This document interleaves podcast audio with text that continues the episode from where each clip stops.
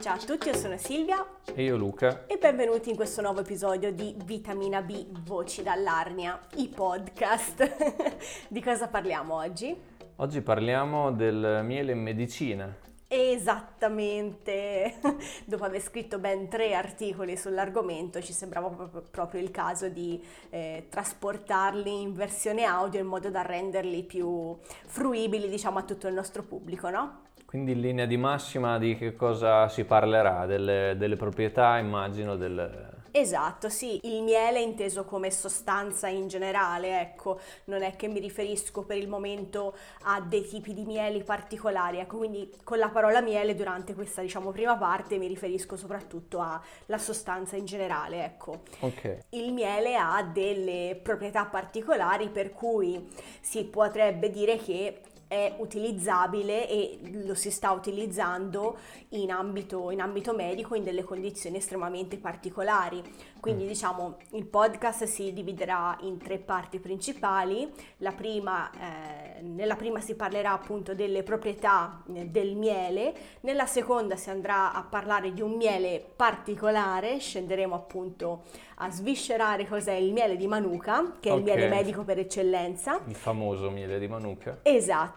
E nella, nell'ultima parte invece parleremo di come si applica eh, il miele, diciamo, nell'uso medico, ecco. Ah, okay. Questo più o meno sarà i, saranno i tre i grandi temi della, della puntata, ecco. È interessante perché se ne sentono dire un po' di tutti i colori, no? Esatto. Cioè, sembra che tutti i mieli siano... Eh, si possano usare come terapia per diversi tipi di mali, in realtà immagino sia... un ambito più ristretto, quello no, che infatti, si utilizza il miele. Esattamente, esattamente. Si tende a dire che ah, prendi il miele di acacia perché ti fa bene alla gola, prendi il miele di castagno perché ti fa bene ai reni e così via.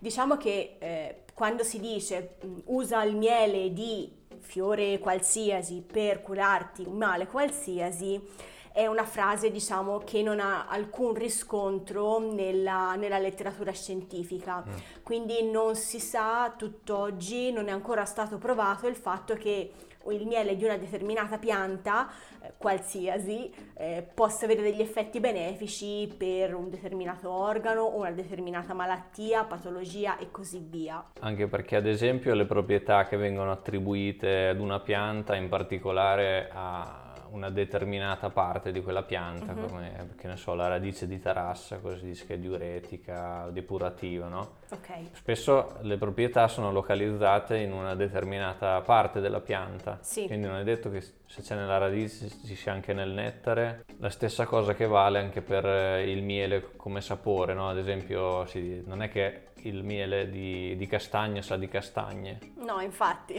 sì, assolutamente. Mol- molte persone si aspettano che sia così, in realtà non è così. Molti mieli sono totalmente differenti come sapore da, dal frutto della pianta. Sì, infatti, e questo accade anche, diciamo, per le proprietà tra virgolette curative de, del miele. Mm. Non è detto che se una pianta, come dicevi prima tu, il tarassaco, in determin- usato in un determinato modo, una determinata parte della pianta eh, ha effetti diuretici sul corpo umano, non è dimostrato che anche il miele abbia lo stesso effetto, ecco, molto semplicemente.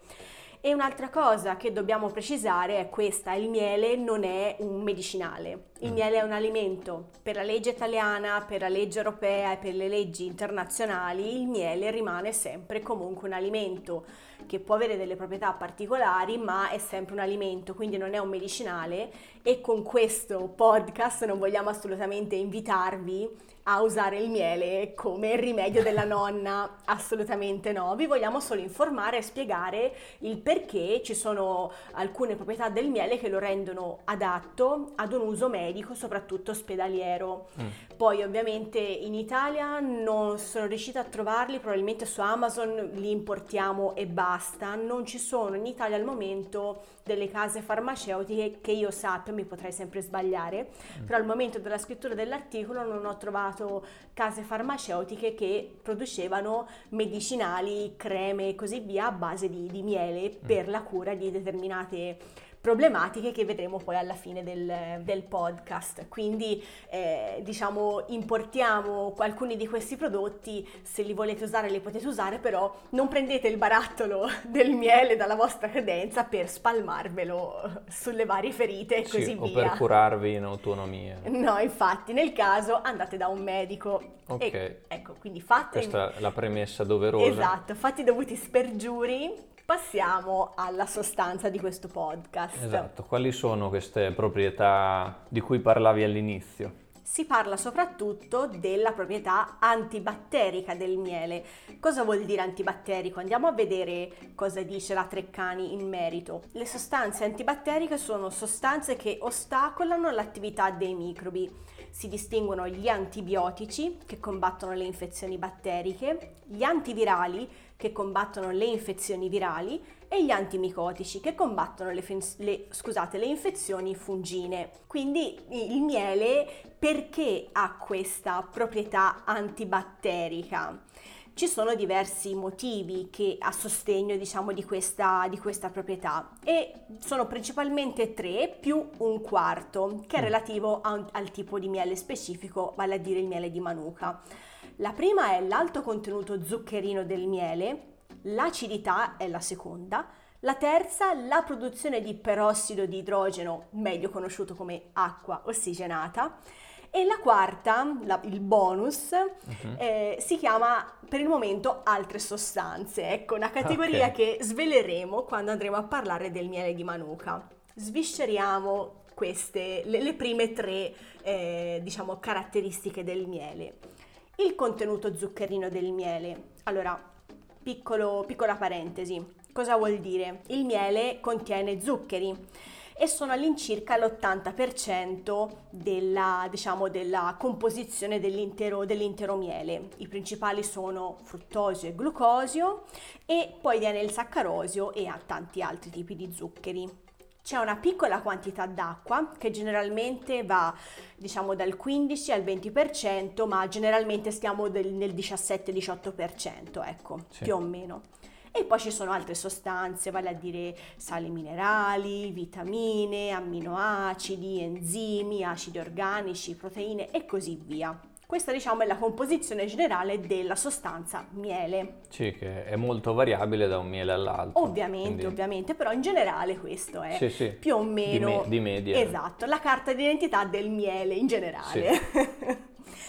Quindi... Torniamo al contenuto zuccherino. Perché il contenuto zuccherino è importante? Allora, il miele è una soluzione sovrasatura di zuccheri. Cosa vuol dire? Vi parlavamo prima dell'ottanta per cento del, di zuccheri disciolti in un massimo venti per cento d'acqua. Si parla quindi, come vi dicevo, di sovrasatura, soluzione sovrasatura di zuccheri, perché tantissimi zuccheri stanno disciolti in una quantità d'acqua abbastanza risicata. Diciamo che se volessimo disciogliere tutto quello zucchero in, quella ca- in, quella, in quell'acqua, scusate, sarebbe abbastanza difficile, ecco. Sì, ci sono dentro più zuccheri di quanti ce esatto. ne potrebbero restare eh, in, in così... una... in maniera liquida, quindi grazie agli enzimi avviene questa cosa, però non è una soluzione stabile, diciamo. Esatto, esattamente. Perché essere una soluzione sovrasatura di zuccheri è importante? Perché si crea un ambiente, si crea, scusate, un ambiente estremamente particolare, un ambiente caratterizzato da una pressione osmotica estremamente alta, e questa pressione osmotica è in grado di uccidere i batteri. Cos'è che succede? Cos'è questa pressione osmotica esatto. di cui parli? Esatto, praticamente eh, i batteri si trovano a contatto con questo ambiente estremamente sfavorevole per loro, e eh, l'acqua che contengono gli stessi batteri viene praticamente risucchiata all'esterno. Questi zuccheri così altamente concentrati nell'acqua risucchiano via l'acqua stessa contenuta all'interno dei batteri e praticamente li uccide, perché è come se praticamente li spolpasse de- dell'acqua, che è la sostanza, una, una delle sostanze che sono necessarie per la esatto, sopravvivenza, vitali per la sopravvivenza di questi batteri. E eh, quindi, diciamo, la prima eh, caratteristica fondamentale che compone la eh, la proprietà antibatterica del miele è stata sviscerata, per tornare in tema di... Sì, per fare un esempio possiamo pensare anche a quando, che ne so, abbiamo una torta uh-huh. e la spolveriamo con lo zucchero a velo. Cosa succede se la lasciamo così all'aperto? Uh-huh. Dopo poco tempo non vedi più lo zucchero a velo perché ha assorbito l'acqua dall'ambiente e ti si inzuppa tutta la torta. Esatto. Ecco perché alcuni zuccheri in particolare hanno questa tendenza ad assorbere umidità. Ass- esatto. assorbe, assorbire, assorbire umidità. umidità. Esatto, esattamente. E questa, eh, diciamo, questa pressione osmotica è importante non solo per contrastare i batteri, ma anche per assorbire i fluidi corporei, perché oltre a uh, risucchiare l'acqua all'interno dei batteri eh, riesce a assorbire anche i fluidi, i fluidi corporei. Quindi, come vedremo poi nella parte finale del podcast, questa, questa caratteristica particolare è utile soprattutto in, nella, nell'applicazione, diciamo, medica del miele, perché appunto oltre a mh, uccidere i batteri riesce comunque a ripulire la ferita dai fluidi che vengono prodotti naturalmente da dai tessuti danneggiati. Ok. Passiamo alla seconda caratteristica, l'acidità. Mm. Il miele ha un pH che va dal tre virgola due al quattro virgola cinque più o meno, mm. quindi è un ambiente acido ed è un ambiente che non è favorevole per la vita dei batteri. Ovviamente... Mh, per la proliferazione, no? Immagino. Sì, anche per la crescita batterica, ecco. E questo ambiente acido è molto utile anche per la rigenerazione dei tessuti umani nelle, nelle ferite. Ah. Quindi, diciamo, altro ha punto... questo a... doppio effetto... Esatto, altro punto a favore per il nostro miele. E ora però passiamo... alla parte più importante, ecco, mm. perché diciamo che queste due caratteristiche vengono un po' messe in eh, secondo piano rispetto a quella più importante eh, del miele, ecco, che è la produzione di perossido di idrogeno, eh. perché alla fine della fiera, se si parla, se si pensa alla pressione osmotica dello zucchero, uno potrebbe dire sì, vabbè, allora mi faccio un impacco con l'acqua e lo zucchero, perché appunto già semplicemente sì, una... uno sciroppo esatto, di... già semplicemente uno sciroppo a base di zucchero potrebbe aiutarmi con la sola pressione osmotica a uccidere e a eh, assorbire i fluidi della ferita.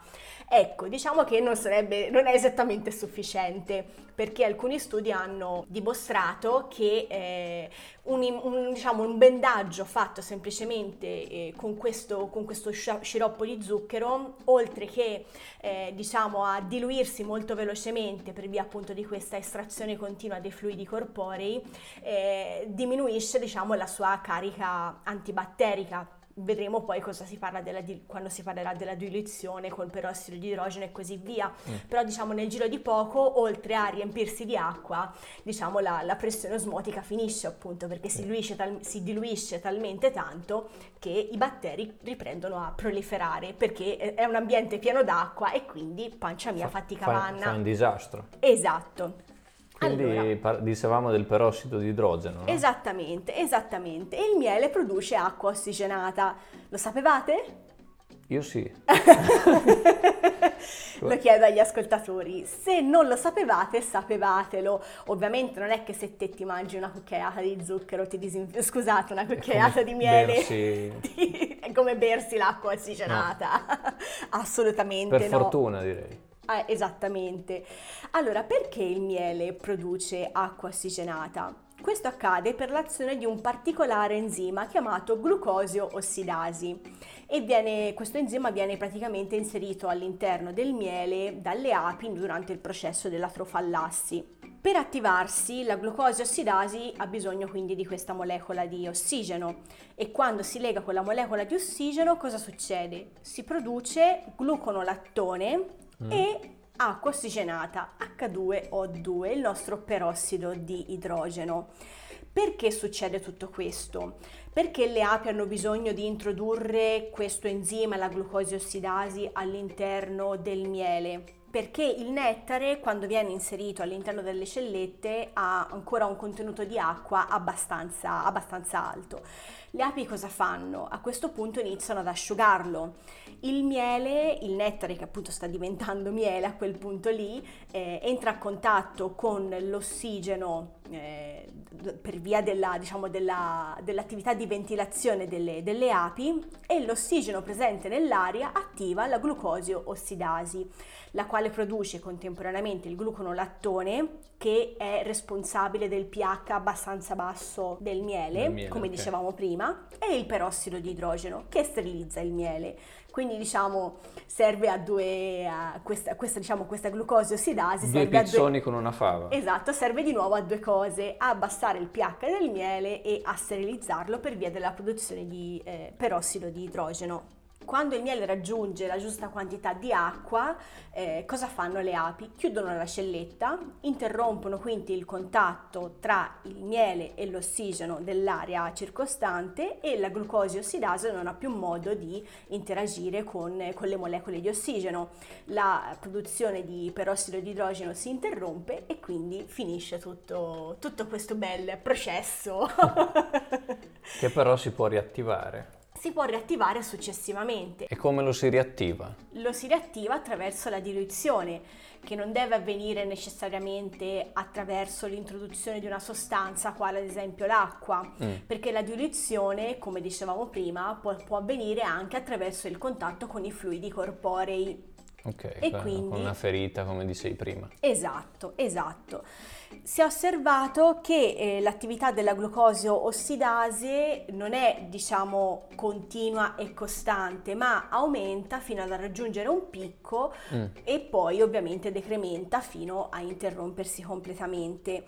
E questo vuol dire che il, il perossido di idrogeno non è che viene sintetizzato all'infinito dalla glucosio ossidasi, mm. ma ha un periodo, diciamo, di massima produzione, e poi eh, viene la produzione scema fino a che non si interrompe del tutto. E diciamo questo arco di, di produzione va dalle ventiquattro alle quarantotto ore più o meno. Ok, quindi se ho capito bene, questa durata ventiquattro quarantotto ore parte dal momento in cui viene applicato, diciamo, questo bendaggio con il miele, no? Esattamente, esattamente. E la potenza antibatterica del miele dipende di, ovviamente da questi due fattori, che sono il, diciamo, l'aumento della diluizione del miele per via del contatto con la ferita e il tempo di produzione del perossido di idrogeno a seguito della trasformazione della glucosio ossidase. Ecco, sono questi due fattori, diciamo, principali, ecco.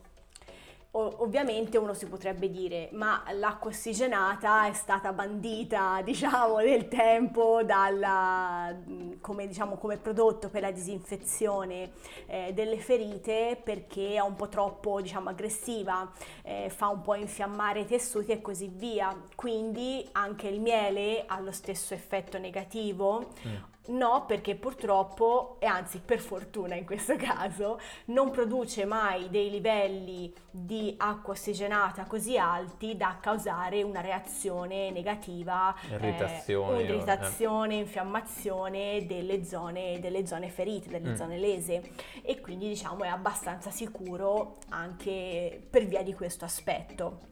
Quindi è un blando disinfettante? Non è detto, perché comunque poi vedremo quali sono i batteri eh, co- contro i quali il miele è risultato essere estremamente efficace. Ah, quindi si è parlato di diluizione, no? Quanto, a quanto ammonta questa diluizione? Può essere diluito all'infinito o c'è un limite? C'è un limite, ovviamente, non è che si può andare all'infinito, e questo limite è dato dal fatto che oltre una certa dil- diluizione la glucosio ossidasi interrompe la sua attività, e quindi bisogna capire fino a quanto può essere diluito. Lo si capisce attraverso un parametro che è, chiamata, che è chiamato scusate, minima concentrazione inibitoria. Cosa sarebbe? È la più bassa concentrazione di una sostanza antimicrobica, e nel nostro caso si tratta del miele, mm-hmm. capace di inibire la crescita di un batterio. Il miele non ha una minima concentrazione inibitoria univoca, ciò significa che alcuni mieli possono essere diluiti molte volte e continuare a produrre perossido di idrogeno. altri invece, se appena le diluisci, interrompono completamente la produzione di acqua ossigenata e quindi perdono, diciamo, la loro caratteristica antibatterica. Quindi vanno testati singolarmente. Esatto, andrebbero testati singolarmente, e questo lo si fa eh, in laboratorio eh, attraverso, diciamo, la comparazione con un antisettico comune che è il fenolo. Un miele ha una buona potenza quando la sua attività antibatterica si eguaglia a quella che si otterrebbe generalmente con una soluzione del quindici per cento di fenolo. Quindi a questo punto abbiamo capito che non tutti i mieli sono uguali, non solo dal punto di vista organolettico ma anche a livello antibatterico proprio. Esatto, esatto. Quindi che cosa...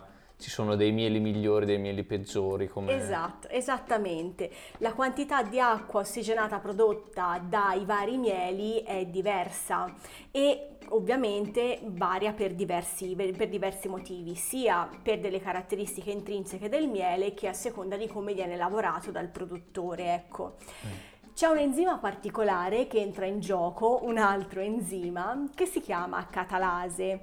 E cosa fa questa catalase? Distrugge il perossido di idrogeno, e questo enzima è presente sia nel miele che nel nostro corpo. Mm.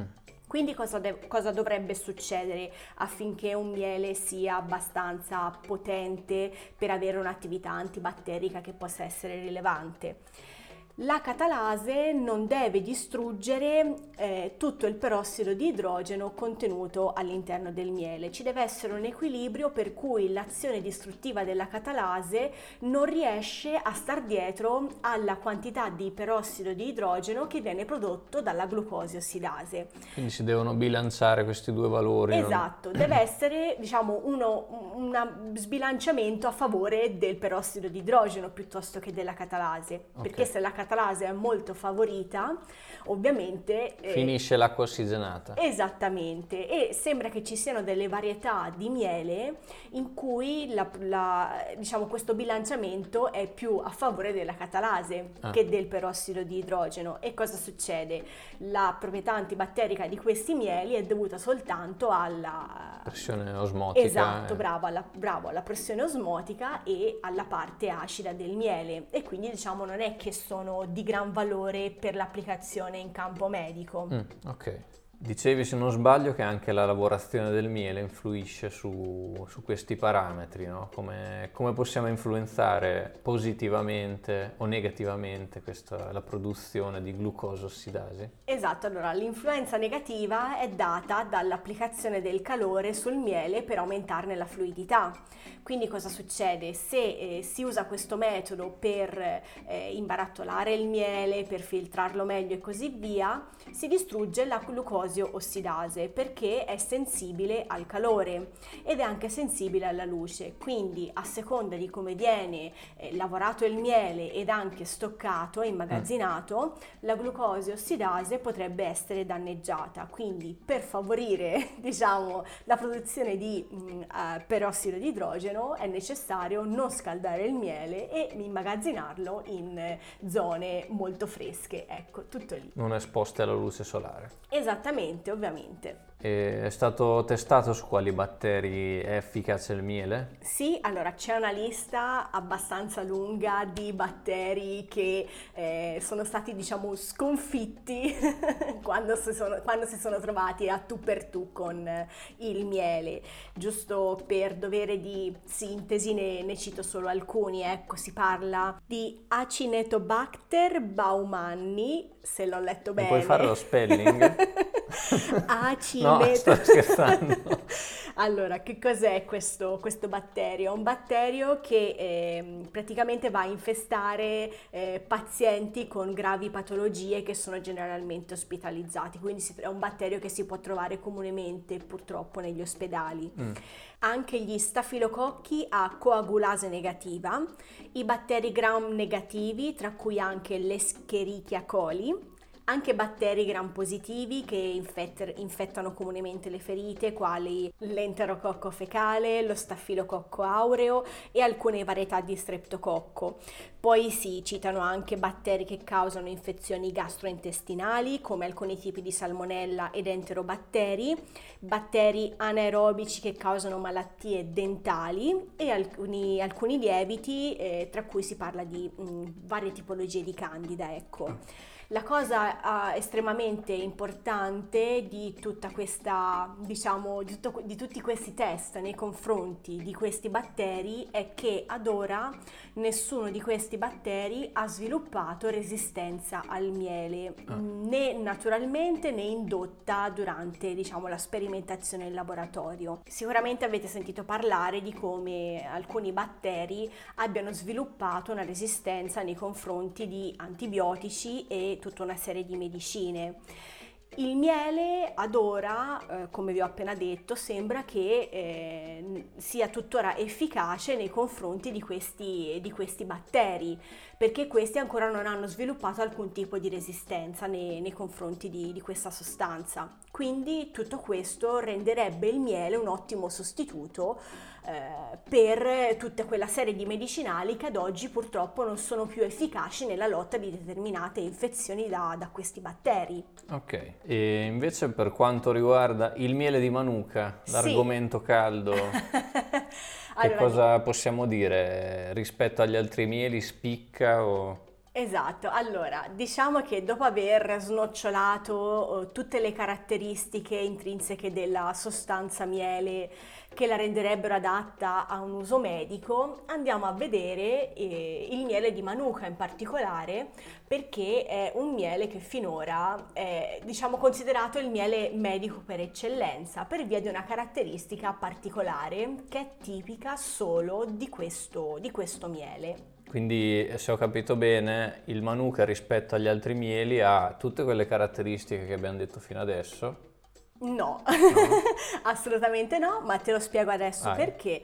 Allora, eh, il miele di Manuka è diverso rispetto a tutti gli altri mieli eh, perché la, la sua attività antibatterica non è caratterizzata da un'alta produzione di perossido di idrogeno, ma da un'altra sostanza. E il perossido di idrogeno prodotto dal miele di Manuka è mh, diciamo una quantità estremamente bassa, è quasi mm. del tutto irrilevante, okay. e con la catalase presente nel nostro corpo viene completamente distrutta. Okay. Per capire eh, quale tipo di sostanza fosse a rendere questo miele così speciale ci è voluto diverso tempo, perché eh, gli scienziati, eh, soprattutto quelli, quelli neozelandesi, ma non solo, eh, neozelandesi... Perché è un miele che viene prodotto esatto, in Nuova Zelanda. Esatto, neozelandesi perché? Perché è un miele tipico della, della Nuova Zelanda e dell'Australia, diciamo che è il prodotto di punta, diciamo, per le esportazioni della Nuova Zelanda, ecco. E cosa hanno fatto i medici neozelandesi,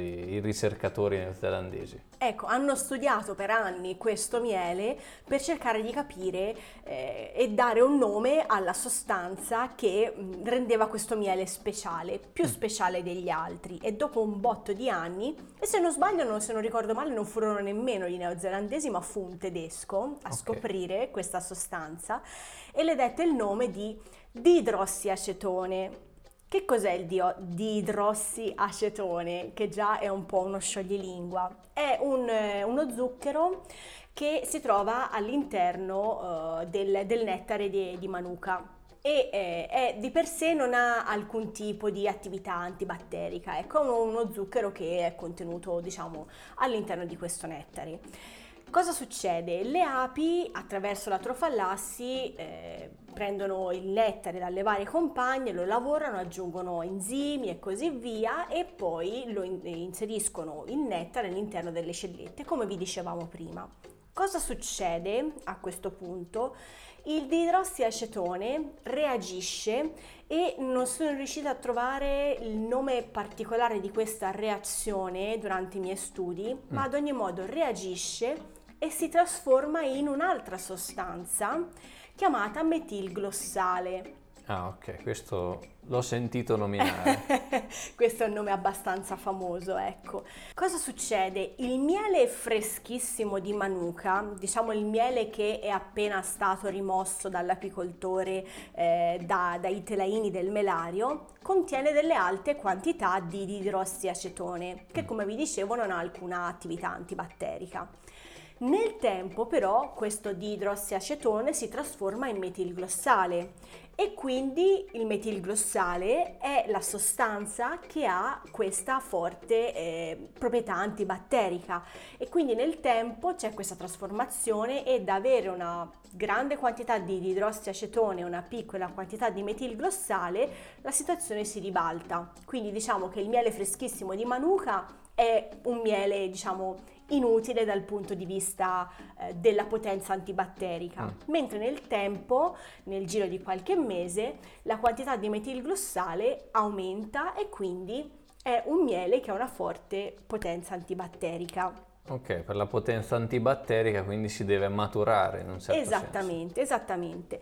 Il metilglossale non è come la glucosio ossidase, che è sensibile al calore, è sensibile alla luce del sole, è sensibile alla catalase e così via. Eh, non gli fanno niente, cioè praticamente il metilglossale resiste a tutte queste problematiche. Quindi puoi scaldarlo, puoi fare esatto. quello che ti pare, ma rimane. Esatto, puoi scaldare il, puoi scaldare il miele di Manuka e il metilglossale continuerà a essere prodotto. Lo puoi mettere al sole, eh, gli puoi inserire quantità di catalase in vitro e comunque il metilglossale sarà sempre lì e così via. Quindi diciamo che è un miele un po' più, tra virgolette, resistente rispetto agli altri tipi di mieli, che sono un po' più soggetti a...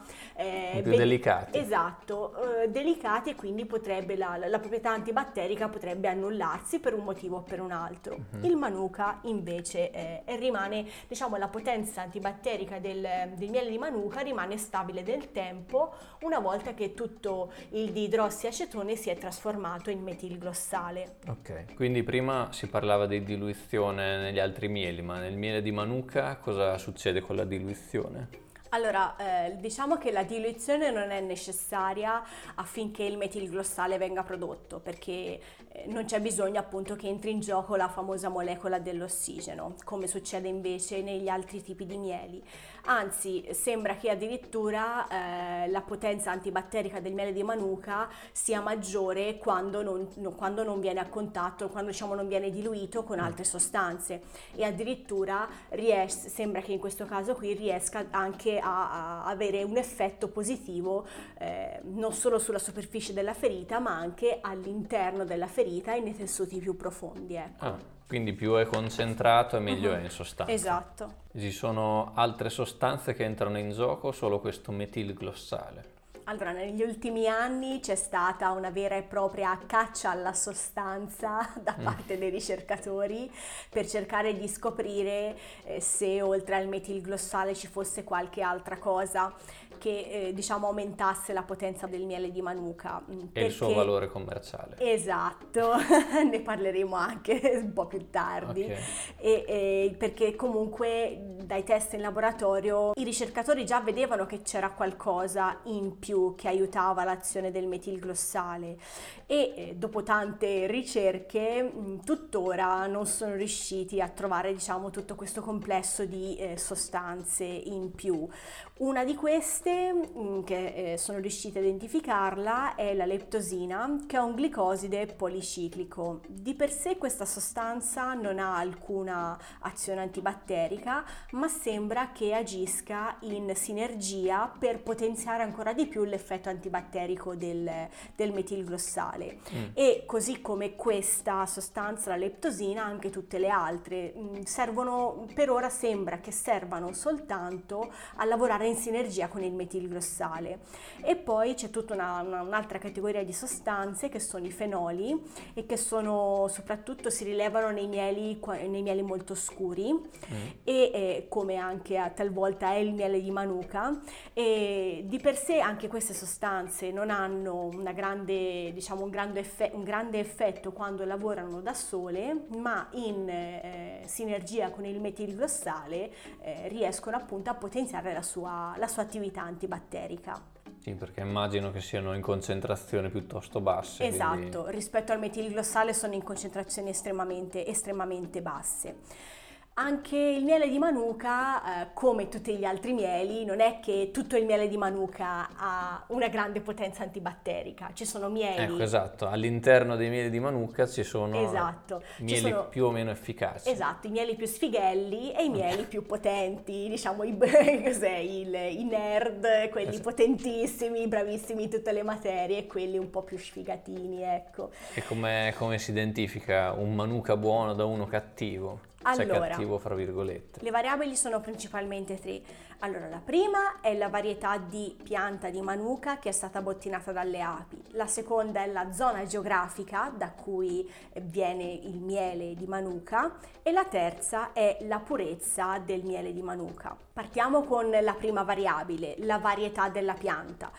Allora, il genere si chiama Leptospermum e eh, al suo interno ci sono, c'è una varietà di, di piante estremamente ampia, ecco.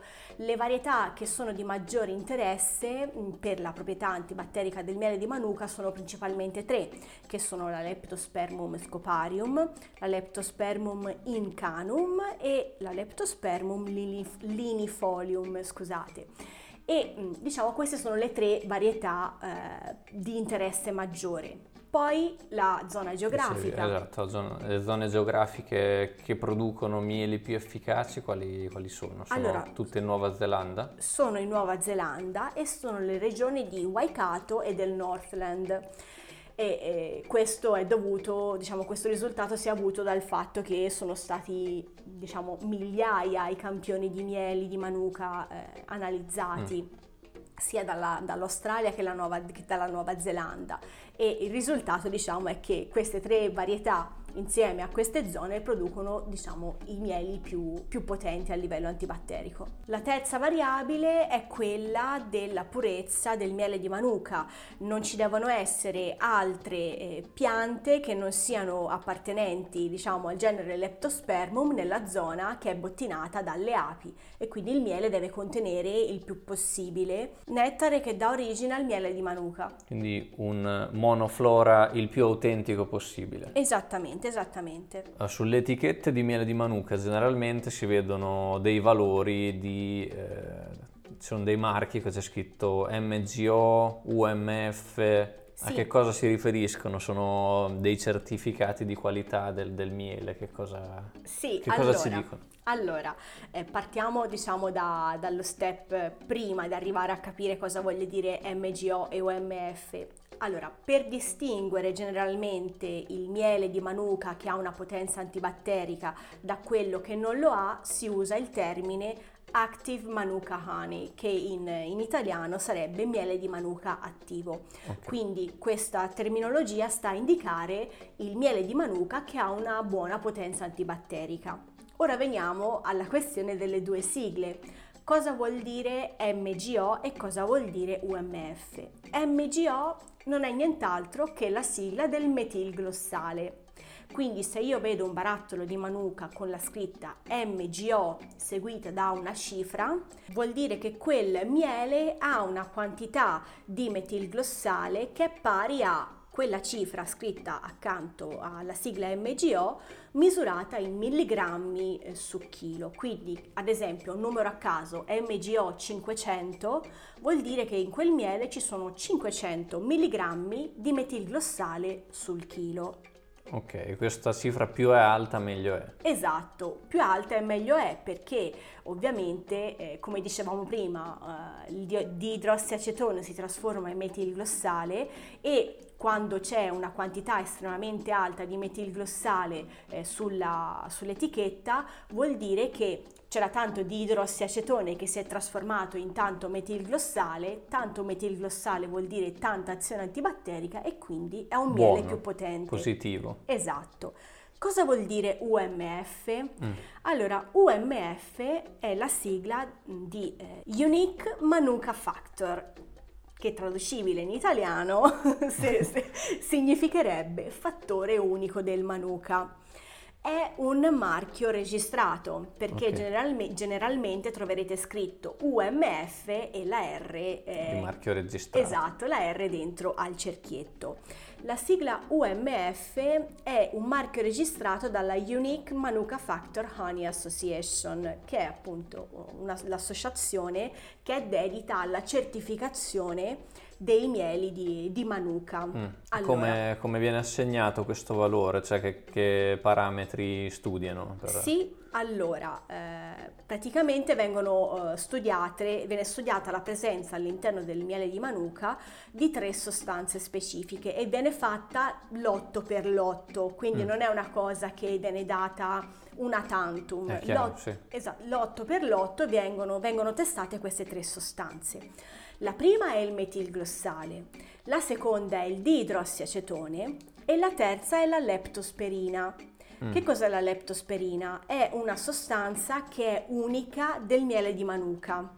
Okay. Quindi le prime due diciamo che sono presenti in tutti i mieli di Manuka in quantità minori o maggiori. Mm. La leptosperina è... è è così tipica di questo miele che allo stesso tempo la certificazione U M F non solo ti dice quanto è, è buono e, e, e potente a livello antibatterico questo, questo miele di Manuka, ma ti certifica anche che quello sia un miele di Manuka al cento per cento. Autentico. Esatto, quindi diciamo serve a queste due, due cose specifiche. È un po' l'impronta digitale del miele di Manuka. Sì, la leptosperina è diciamo veramente una, una sostanza che essendo unica di questo miele, eh, se c'è vuol dire che quello è miele di Manuka e mh, ovviamente esistono delle tabelle di confronto perché eh, non, non tutti i mieli di Manuka che troverete in commercio eh, posseggono la certificazione U M F.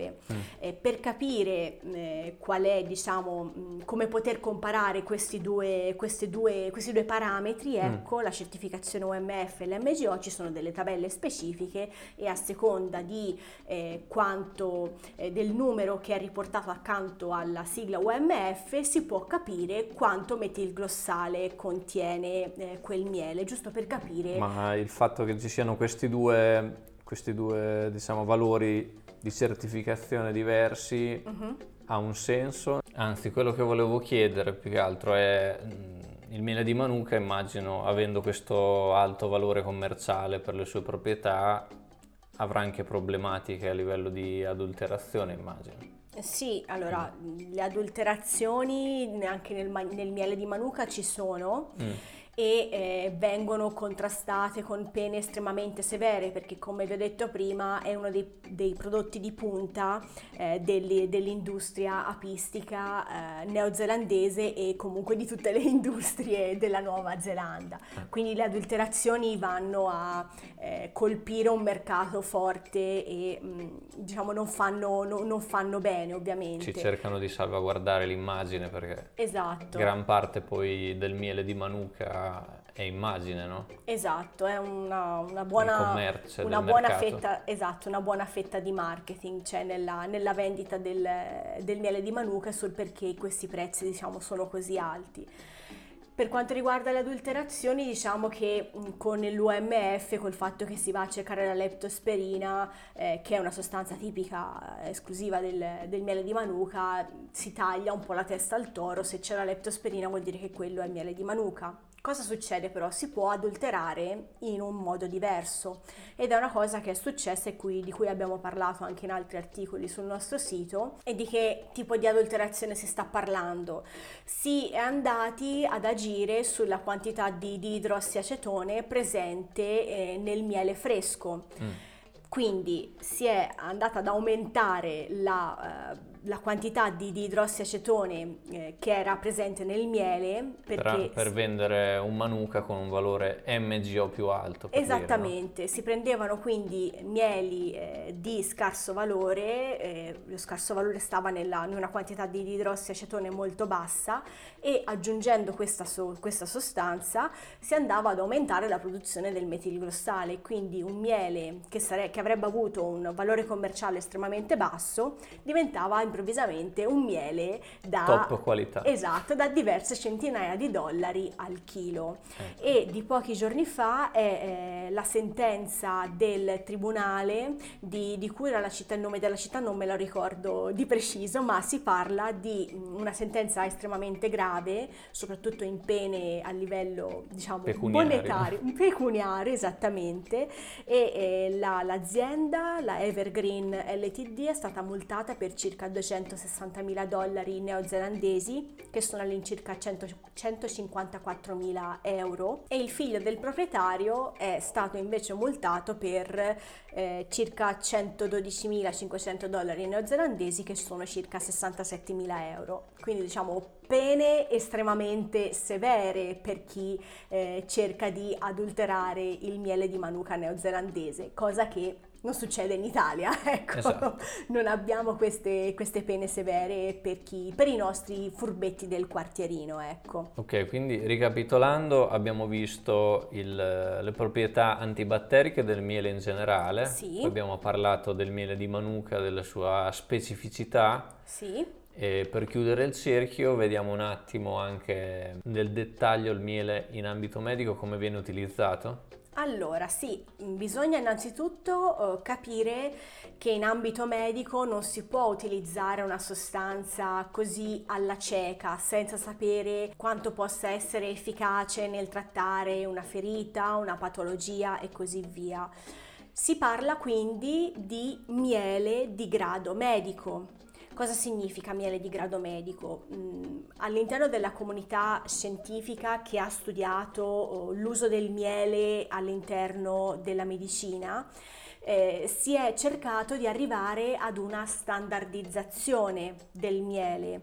Cosa significa? Che già di suo è abbastanza difficile. Esatto, perché ci sono tantissimi mieli di tipi diverso e un miele anche di una, di una pianta particolare. Da un lotto a un altro possono cambiare tantissimo i contenuti, le, le proprietà, le caratteristiche intrinseche e così via. Sì, anche il miele del, magari della stessa postazione raccolto nello stesso momento l'anno dopo eh, esatto. Può essere totalmente diverso. Esatto, quindi la standardizzazione a cosa è servita? È servita a cercare di capire quali sono i mieli più potenti a livello antibatterico, ma serve soprattutto anche a capire all'interno di quel tipo di miele specifico quali siano i lotti migliori o meno. Mm. C'è stata una selezione estremamente rigida per eh, appunto per cercare di trovare eh, la sostanza più efficace nel trattamento di batteri e così via, perché mm. come dicevo prima non è che si può andare così un po' sì, prendo, ad cazzo. Ra- vado dall'apicoltore e mi spalmo il miele addosso. Esatto, mm. non si può assolutamente fare, soprattutto quando si lavora in ambito ospedaliero. E al di là della standardizzazione del miele, alla ricerca del miele di grado medico, mm-hmm. Eh, bisogna anche mh, parlare della sterilizzazione del miele. Ovviamente il miele, come dicevamo, non è un ambiente fertile per la proliferazione di batteri, perché come dicevamo la pressione osmotica e poi anche il perossido di idrogeno vanno e l'acidità vanno a rendere la vita abbastanza difficile ai batteri. Può essere ritenuto un prodotto sicuro, diciamo, esatto, può per, essere... per il consumo così, esatto, no? Sì, può essere ritenuto un prodotto sicuro, ma nel miele sopravvivono bene le spore. Okay. Quindi eh, a cosa serve la sterilizzazione? Serve per distruggere le, eh, le spore eventualmente presenti all'interno del miele e che a contatto con, un, con una ferita potrebbero sviluppare infiammazioni, infezioni e così sì, via. In particolare sì, spore e lieviti mi viene anche esatto, che rimangono. Esatto, bravissimo. E, e oltretutto magari in una persona che è in ospedale, che è malata, che il sistema immunitario è compromesso, sì. Non è tanto bello andare no, infatti. A, a introdurre delle spore. Va. No, infatti, oltre a quelle già presenti purtroppo all'interno della, dell'ambiente ospedaliero, esatto. non è, non è diciamo, giustissimo introdurne altre così un sì. po' a caso. E mh, dicevamo quindi il miele viene sterilizzato, penserete probabilmente a una sterilizzazione con l'uso del calore. Non si può, diciamo, mh, perché va a danneggiare, allora, diciamo prima. Esatto, il Manuka non viene danneggiato perché il metilglossale e il diidroassacetone non reagiscono con l'introduzione del calore, ma mh, gli, la, altri mieli. gli altri mieli, la glucosio ossidasi è sensibile al calore. Quindi che eh, tipo di sistema si è introdotto per la sterilizzazione del miele di grado medico? La sterilizzazione attraverso l'irradiazione con i raggi gamma. Ok. Quindi eh, una volta che viene sterilizzato con i raggi gamma, eh, le spore vengono completamente distrutte, i batteri ovviamente, già quei pochi che magari erano sopravvissuti, tipo lo zero virgola uno per cento famosi nel, nelle pubblicità del, dei prodotti che vanno a pulire, no? Esatto, sì. La presa presente. Ecco, viene completamente, diciamo, ripulito il miele da queste, da queste sostanze, eh, da queste, scusate, microbi, agenti esterni. E soprattutto eh, bisogna anche lavorare il miele all'interno di un ambiente estremamente particolare dove tutta la strumentazione è sterilizzata, pulita e così via. Quindi diciamo che un qualsiasi produttore di miele dovrebbe dotarsi di un laboratorio con veramente i controfiocchi per sì. poter eh, produrre miele di grado medico. Dato che non si possono mettere i pazienti nei raggi gamma, mettiamoci il miele. Esattamente, bravo, ecco. Ma quindi questo miele come viene utilizzato in ambito medico? Per la cura di quali disastri fisici? Lo si usa principalmente per la cura delle ferite e delle ulcere cutanee, perché si è visto che il miele esprime al meglio la sua potenza antibatterica con l'uso, con l'uso topico mm. e per via anche di tutta una serie di caratteristiche quale la viscosità e così via, lo rende, per questo, tutte queste caratteristiche lo rendono, diciamo, ottimo per l'uso topico su ferite ed ulcere cutanee. Uso locale. Esatto, esattamente, l'uso locale piuttosto che l'uso, diciamo, eh, per ingestione. A seg- esatto, a seguito di ingestione e così via. Perché è, eh, diciamo, ottimo per la cura delle ferite e delle ulcere? Allora, dicevamo prima, mh, la ferita può produrre dei fluidi, quindi eh, queste secrezioni eh, vanno a, a riempire la ferita e a rallentare il processo di guarigione, e il miele con l'azione, con la, con la pressione osmotica assorbe queste, questi liquidi e facilita ovviamente la, la guarigione. Il miele, inoltre, diciamo che il tempo di contatto della ferita con il miele è abbastanza importante, ecco, perché più eh, il miele ha contatto con la zona, con la zona ferita, meglio esprime, diciamo, la sua potenza, la sua potenza antibatterica.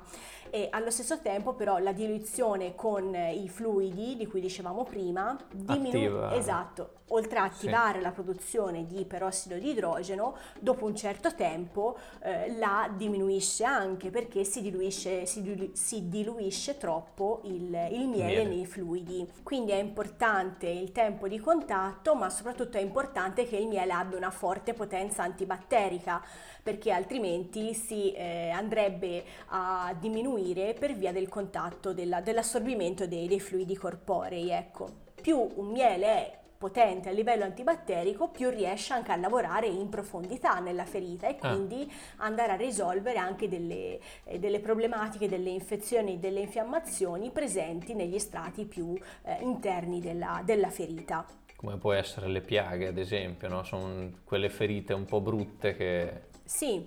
che cre- hanno difficoltà a guarire. Sì.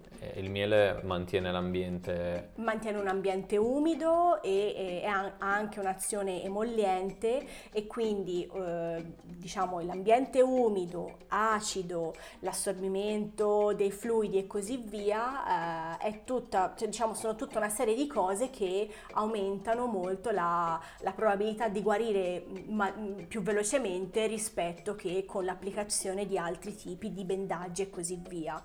E oltretutto una... mi viene da pensare pensare anche che non si attaccano alla ferita, esatto. che è una cosa molto piacevole. Esatto, lo stavo, lo stavo appunto per dire, il fatto che appunto c'è questo strato di miele eh, attorno alla ferita impedisce che il bendaggio vada ad attaccarsi a, alla ferita, e quindi eh, una volta che si va a togliere il bendaggio non si vanno a rompere quei tessuti che si erano appena rigenerati. è un fattore molto importante. E non si sentono urla dal, dalla medicazione.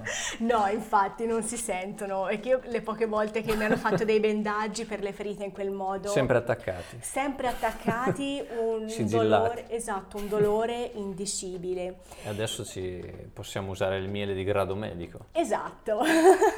Chissà se negli ospedali italiani già lo stanno usando. All'estero di sicuro sì, però in Italia non, non saprei.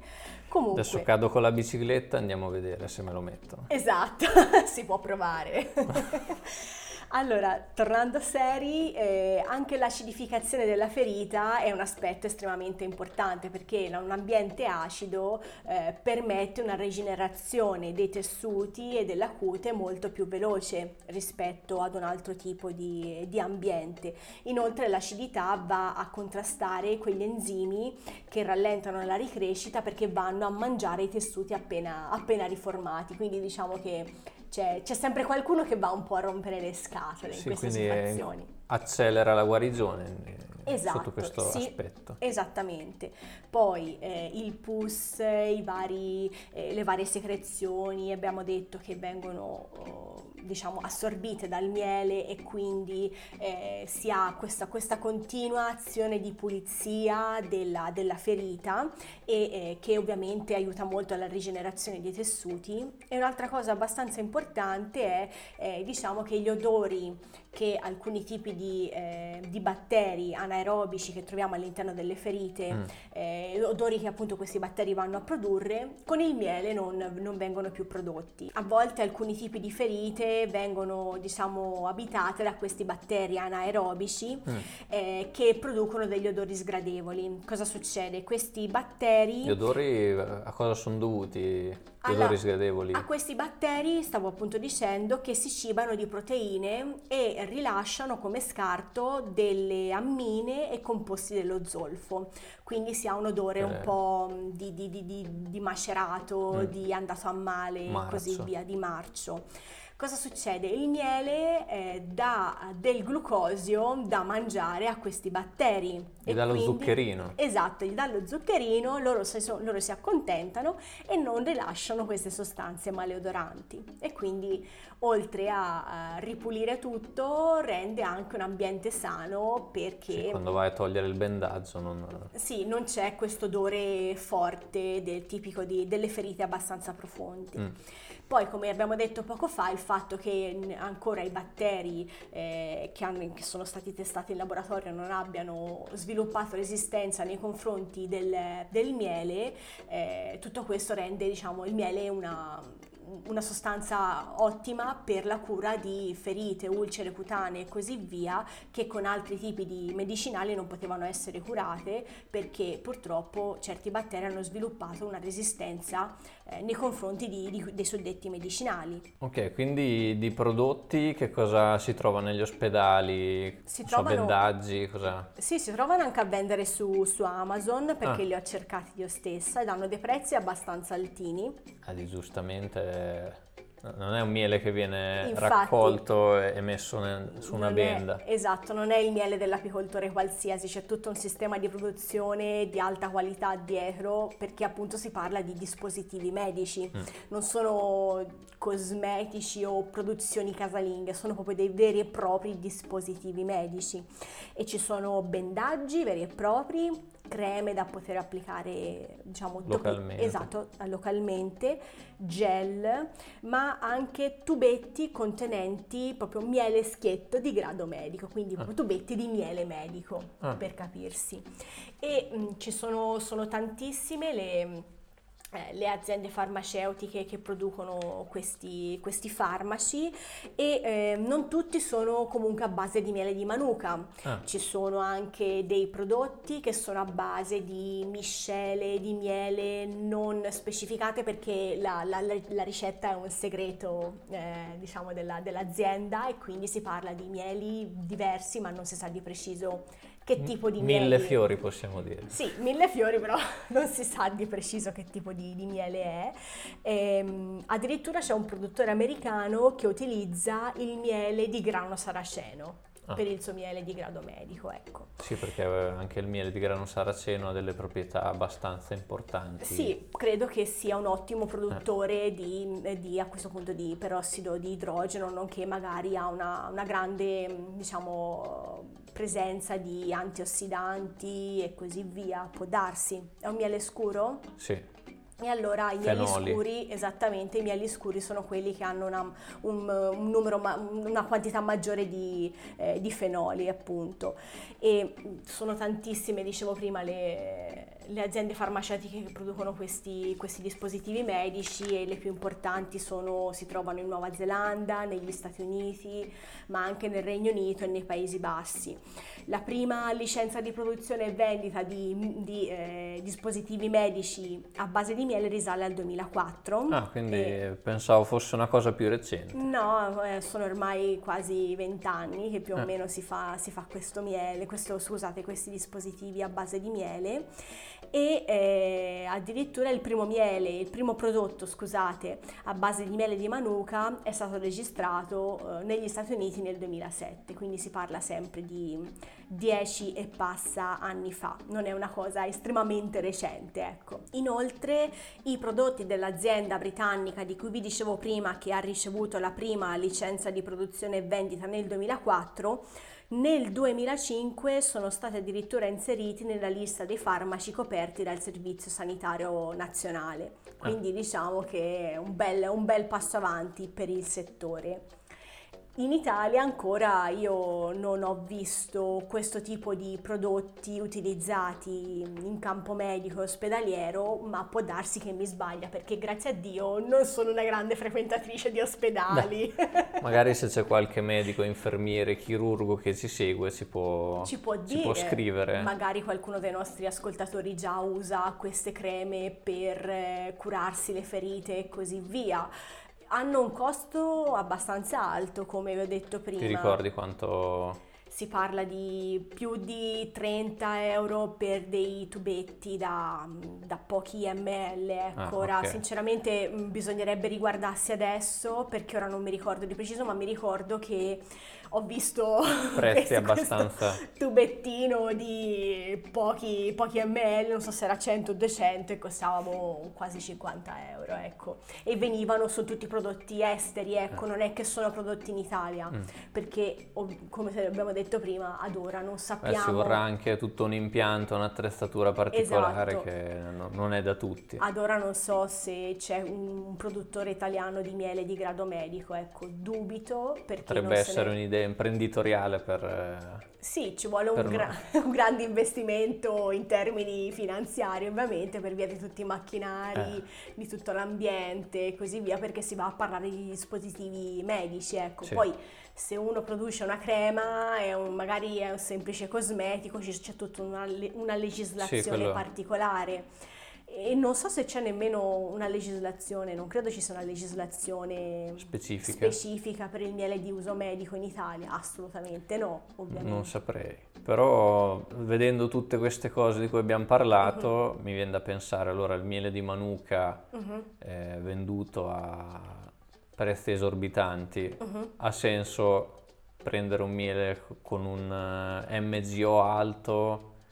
Allora, e poi mangiarselo. Allora, è, è un M G O estremamente alto ti assicura una azione antibatterica più grande al momento dell'ingestione, perché come dicevamo prima c'è la, la diluizione che va a incidere.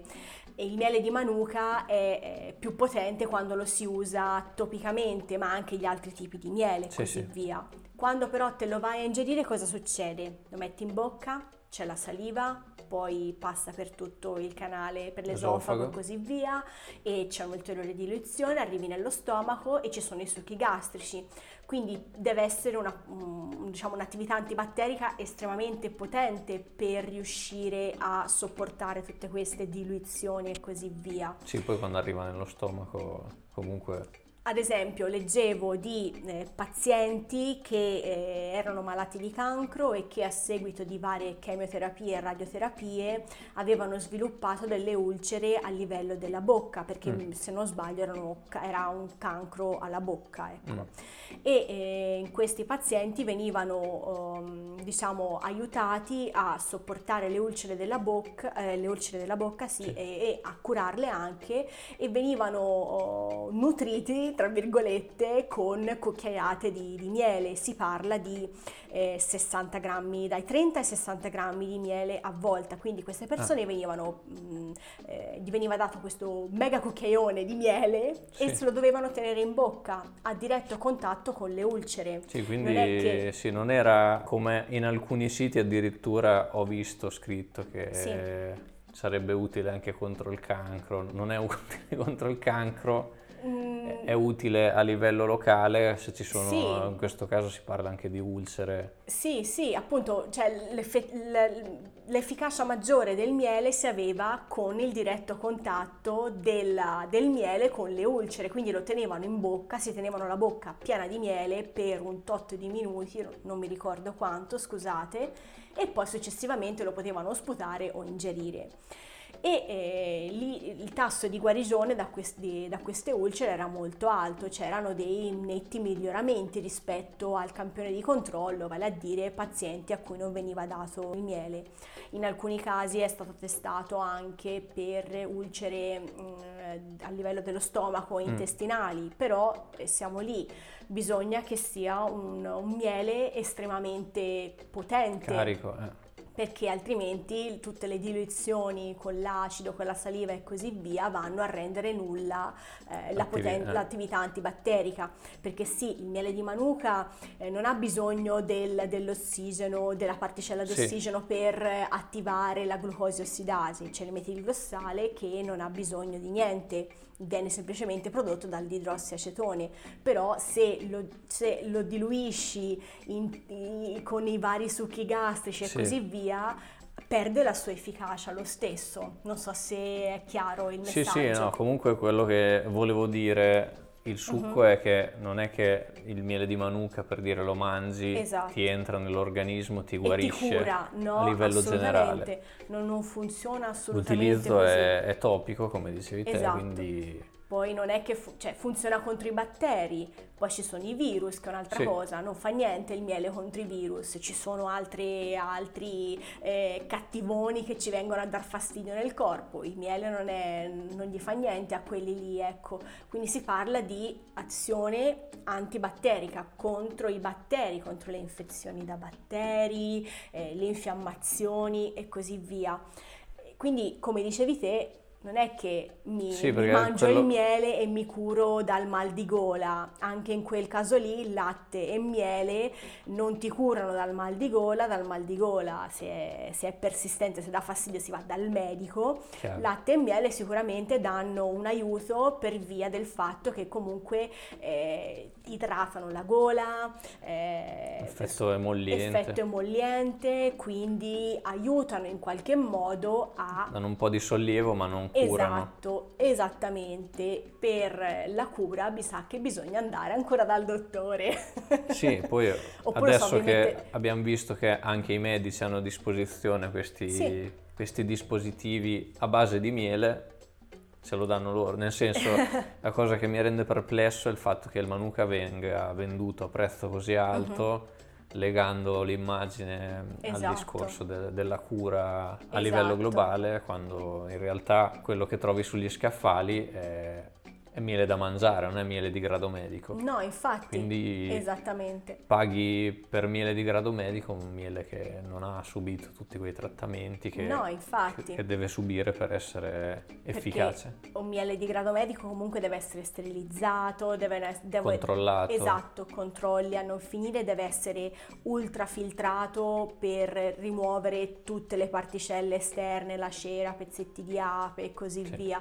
Deve essere un miele che può essere al cento per cento sicuro nell'applicazione ospedaliera sì. e quindi cioè il miele che si trova nel barattolo, sì, può anche avere un, il, il massimo M G O presente, che se non sbaglio è ottocento, se non mille, l'M G O più alto che si mm. può trovare sui, eh, sui barattoli, e ovviamente il relativo U M F, che non so a quanto, a quanto può ammontare. Anche il miele, diciamo, più potente che si trova a vendere sugli scaffali non è miele per uso medico, e quindi ha un prezzo estremamente gonfiato per via del marketing che c'è stato dietro, eh, e che ha puntato tantissimo su questa proprietà curativa antibatterica del miele. Però si ritorna lì, torni a pagare duecento trecento euro al chilo un miele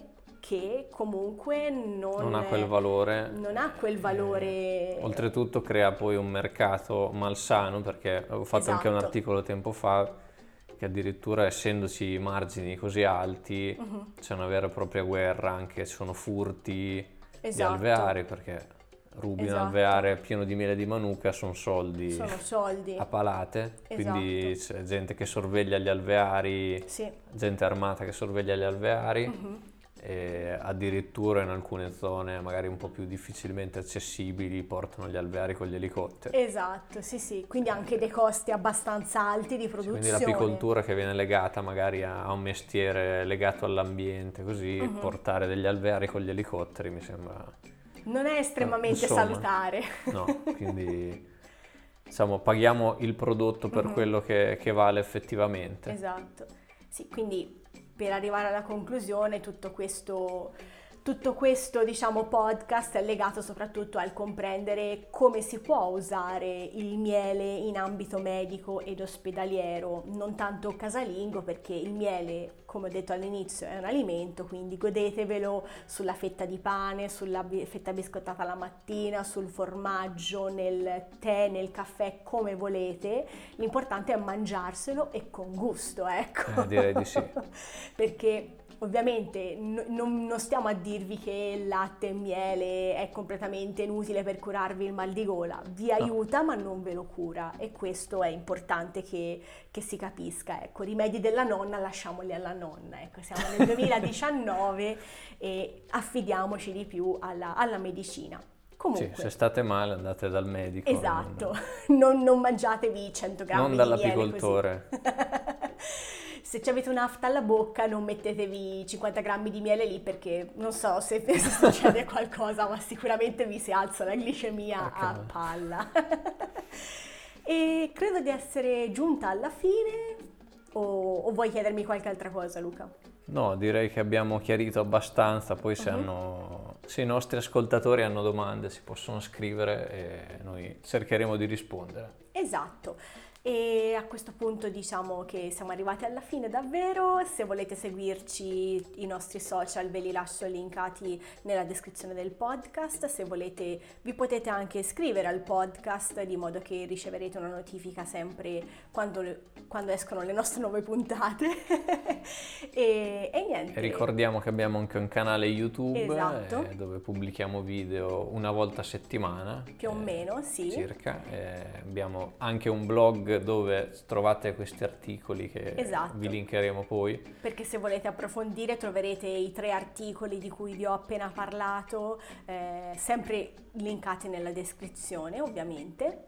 E vi potete iscrivere direttamente al blog e avere tutte le notifiche su tutto il materiale che facciamo uscire esatto. eh, se vi interessano i nostri argomenti. Esatto, e direi che è davvero tutto, e vi saluto. Ciao da Silvia. Ciao da Luca. E alla prossima podcast, perché il podcast è diventato femminile adesso. Ciao. Alla prossima podcast. Esatto. Ciao ciao. ciao.